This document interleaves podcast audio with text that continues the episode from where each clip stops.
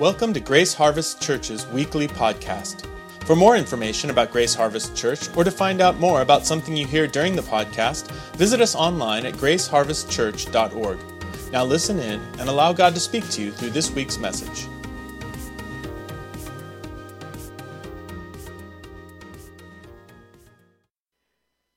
Message is good news of great joy. A Savior is born.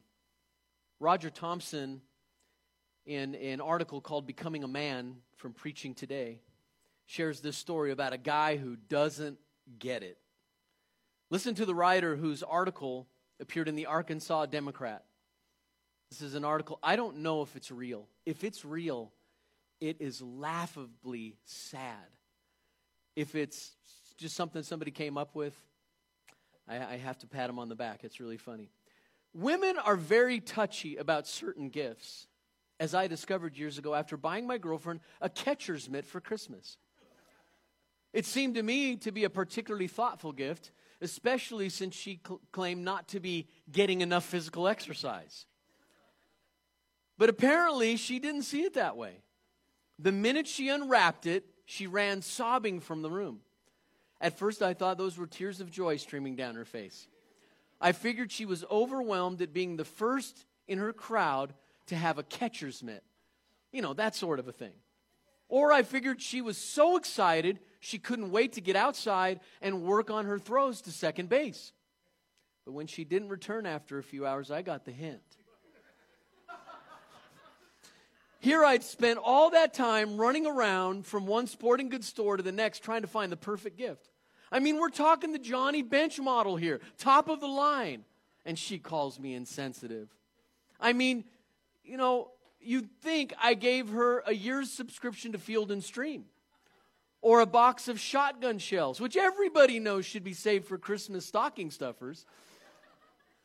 Personally, I think she just had a lot of anger in her and took it out on me. Not that I'm trying to play amateur psychologist or anything. That's a guy who doesn't get it.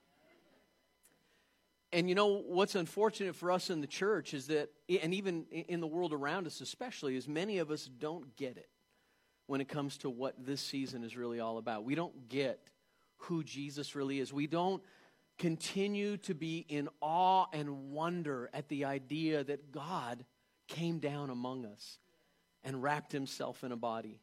Approximately 2,000 years ago, God set in motion what he'd promised for thousands of years. That is the salvation of the human race and the restoration of all of creation. Jesus Christ, the Creator, became a creature. Think about that.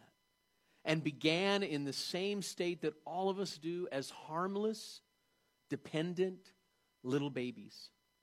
In this event, a Savior was born in human form. Glory to God in the highest. He became one of us, and a Savior was born in Jesus Christ. And that good news is called to bring us great joy.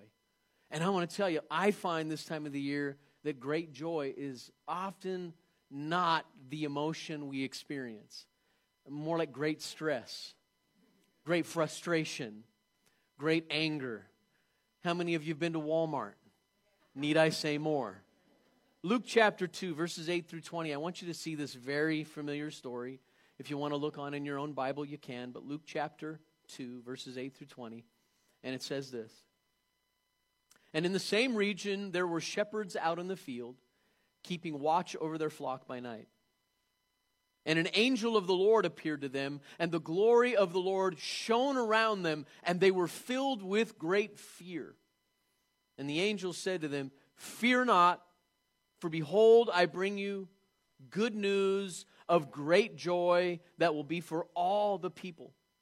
For unto you is born this day in the city of David a Savior, who is Christ the Lord. And this will be a sign for you. You will find a baby wrapped in swaddling cloths and lying in a manger. A manger is a feeding trough. And suddenly there was with the angel a multitude of the heavenly host praising God and saying, Glory to God in the highest, and on earth peace among those with whom he is pleased. When the angels went away from them into heaven, the shepherds said to one another, Let us go over to Bethlehem and see this thing that has happened, which the Lord has made known to us. And they went with haste, and they found Mary and Joseph and the baby lying in a manger. And when they saw it, they made known the saying that had been told them concerning this child. And all who heard it wondered at what the shepherds told them. But Mary treasured up all these things, pondering them in her heart. And the shepherds returned, glorifying and praising God for all that he that they had heard and seen, as it had been told them. Now, today we're going to actually only make it through verse 14, but I just want you to notice as we kind of walk through this story some things that I believe are really relevant to us today where we live. And first of all, I want you to notice that the angel shows up, God's messenger. Angels in the Bible are always messengers or warriors. Have you ever seen that uh, term, the Lord of Hosts? The Lord of Hosts could also be translated the Lord of Armies. So, you know, I, I guess that the idea of war and powerful beings pre existed even the creation of man. It seems that the Bible lays out a story. It, it, it's a little unclear at times, but it seems to lay out the story that in heaven, before the creation of the earth, there was some kind of a, a battle, a struggle that took place with the, among the angelic hosts, and that some of the hosts are kind of set aside as warrior angels, and others are set aside as messenger angels. Maybe they, they do both. One of these angels shows up and says, Fear not. And when an angel comes, it's speaking as a representative of God. So you could say it's as though God Himself, because He is saying this in effect, it's as though God Himself is saying, Fear not. Don't be afraid. And many of you probably know this, but that term, that, that phrase, fear not or don't be afraid, appears all over the Bible. I've preached this here before. And it says that the text, the text says that the shepherds were terrified. They were afraid when they saw the angel. Any of us would have been terrified as well if we'd been confronted with a shining being from another world. Just think about it right now. If suddenly in this room, right up here, a being that was kind of elevated from the floor, because it seems to indicate they were like in the sky, right? And this being is here, and suddenly it's there. And this incredible being shining in power, begins to talk to you, what are you going to do? You're going to, some of you are going to be like, oops. you didn't get that, yeah. We'd be terrified. We'd be blown away. We'd, we'd have to check ourselves. Many of us would wonder is this real? What did they put in the air conditioning or the heating unit this morning? What is the air full of? Because we're being confronted with an otherworldly being. And here's the other thing the, one of the reasons they were afraid was not just because of the awesome power of angels, but seeing an angel often meant in the Bible judgment or death. On several occasions in the Old Testament and the book of Revelation, the appearance of angels meant that things were going to get real bad for people who were practicing evil. Evil was going to be judged and destroyed, and if your life was attached to that evil in any way, you'd possibly be destroyed along with it. I want you to think, you know, some of these shepherds, shepherds were considered in that time kind of the lowest class of people, the lowest class of working people. And they weren't esteemed, they were kind of despised and pushed away. And I think it's a beautiful picture to us of God's heart and God's nature that one of the first groups of people he appears to is a group of shepherds. And he shows up on the scene. These angels show up on the scene and they're speaking to these shepherds. And I'll bet there were some shepherds in, in the midst of that group that were some rough characters. I bet there's some guys that, you know, they were doing some stuff they shouldn't be doing, shady stuff on the side. And they're showing up, and you can imagine they're afraid. They're like, okay, it's over. God has showed up and my life is done. And instead, the angel says, Fear not. 69 different times in the NIV version in the Bible, the term, the phrase, do not be afraid or fear not shows up. This announcement takes on a larger meaning in our lives as we consider all the things that people are afraid of in this day. Think about things like terrorism and crime and our political future, the economy, our personal finances, our security, our uh, unemployment, our health, our marriage problems or crises that we're in in our marriage, rejection, the, the fear of being alone, addictions, the fear of that addiction overtaking me again, me losing that battle, the sin, the besetting sins we struggle with, and ultimately the fear of death. I mean, we live in an age of fear, and we feed those fears constantly. We watch the news, we, we focus on things purposely. We don't even realize it, but they provoke fear and anger in us, and we feed our life with fear and anger, and then we wonder why we live as people full of anxiety and fear. And I believe that if the angels of God showed up in this room right now, for many of us, after we kind of freaked out, their message to us would be don't be afraid. I want to ask you do you live with fear? Do you find yourself waking up in the middle of the night, you know, breathing heavy, like, oh man, and all this anxiety flooding through your head about your future, about your past, about your circumstances, about an encounter that you had that day at work, or what happened between you and your spouse? Do you live a life of anxiety and fear? It's not God's desire for you. The word of the Lord to you is don't be afraid. Why? Because there's good news of great joy for all the people. That's my second point. I bring you good news of great joy that will be for all the people. You know, when Jesus was born, he came to bring us good news, not judgment. Good news. John 3:17 says this, "For God did not send his son into the world to condemn the world, but in order that the world might be saved through him." Amen.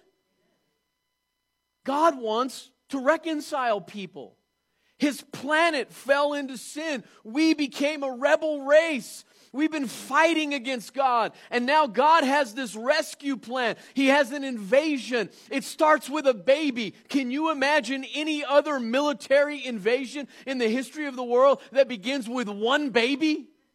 God invaded planet Earth to take it over in seed form in a baby. This is God's way. God's way is simple, humble among the weak, among the rejected, among the shepherds, and he comes and he invades our world to rescue it in a baby. You know, a word that I love, the concept that I love is the idea of paradox. You know, a lot of times people get confused with the Bible because the Bible seems almost at times to contradict itself. You'll, you'll see on one hand, you know, God's love You'll see, on the other hand, wrath and judgment. And you're like, which is it? Is God a wrathful, judgmental God? Is God a loving God? Which is it? And we get confused and we don't realize that the Bible is filled with paradoxes. In the Bible, the only way that you find life is you die. In other words, you give up your own way, you give up your soul, you give up your rights. If you seek to save your soul, your life, you will lose it. But if you lose it for my sake in the gospel, you'll find it. And so the scripture is this story of all these paradoxes and seeming contradictions. God's way is if you want to go up, you humble yourself. And if you want to be humbled, you exalt yourself. If you're proud, God will resist you. But if you're humble, hunger, humble, he will be close to you and hungry. See, humble is humble and hungry together. I just I'm it's a new word, hungle. We'll start a new movement. So there's good news of great joy for all the people, and God's heart is good news for humanity.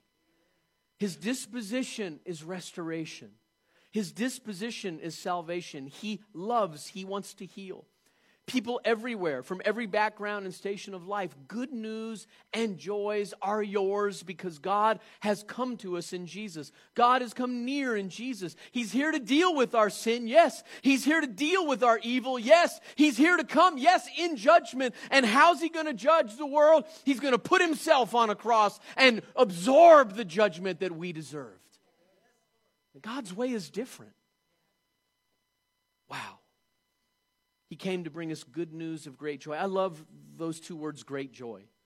Great joy. In the Greek, these two words, great joy, can literally be translated mega joy or mega gladness. The Greek word is megas. Isn't that cool? So the words are actually mega joy, mega gladness, mega cheerfulness.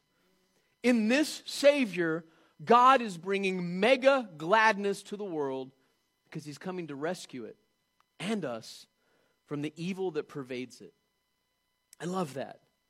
And then what's he say? I bring you good news of great joy, for unto you is born this day in the city of David a Savior, who is Christ the Lord. I want to look at those three words Savior, Christ, and Lord.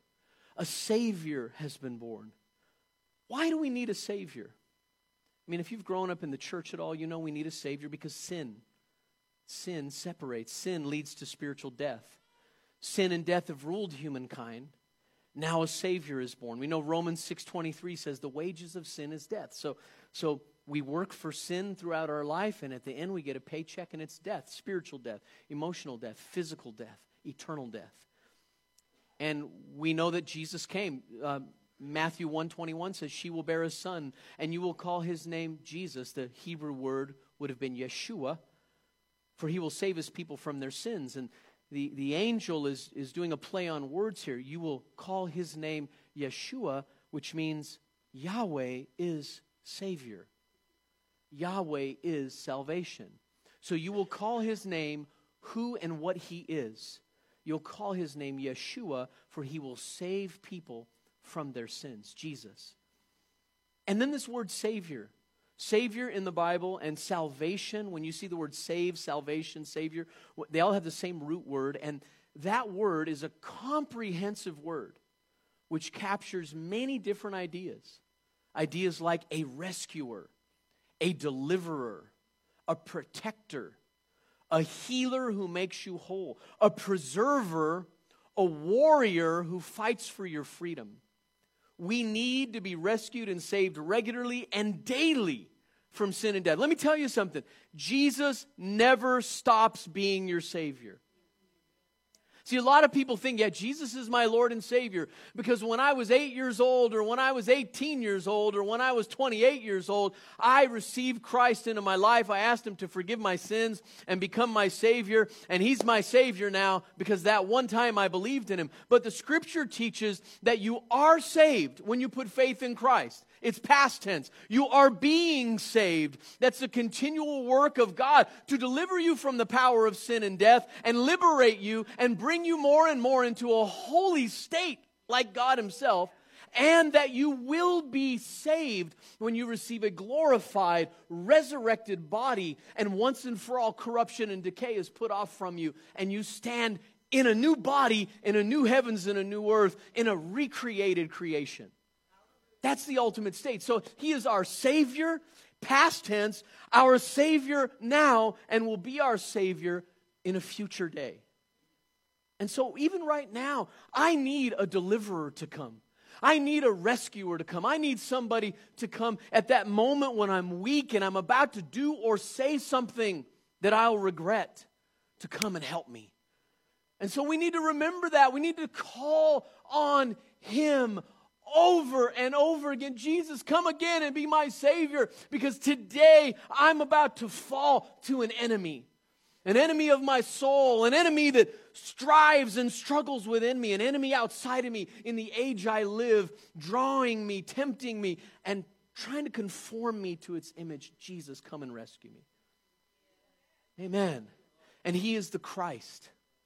He is the Christ. Christ is not Jesus' last name. Amen. It's not the second part of a cuss phrase, right? Christ is the word Messiah. It's the Greek equivalent to Messiah. Jews would say Messiah. Jesus came to save us from the enemies of sin, death, and darkness. The Messiah was this almost mythological character in the Old Testament and right up to the time of Jesus who would come and rescue the Jewish people from their, from their oppressors and establish a kingdom of justice and peace. Under his rule, people would prosper. They'd all sit under their own fig tree, they'd have their own home, they'd till their own field, and their families would be around them. And they, this was the idyllic idea of the Hebrew mind, is we'd be in our own land with our own fig tree, our own home, our own vineyard, and we would have community, and all would be well, and we would prosper. And the Messiah is going to come, and he's going to take us out of the power and the grip of Rome, and he's going to liberate us, and we're going to live like that. And, and the problem with that, that there's some truth to it, it is actually a future state, to a certain degree, except even better than that. But really, what Jesus came to do was liberate us from the true enemy. And the true enemy wasn't an oppressor outside, but the true enemy was an oppressor within that enslaves us. And so he came to rescue us. Amen? That enemy, that sin. And, and Christ, that word, Christ or Messiah, means anointed.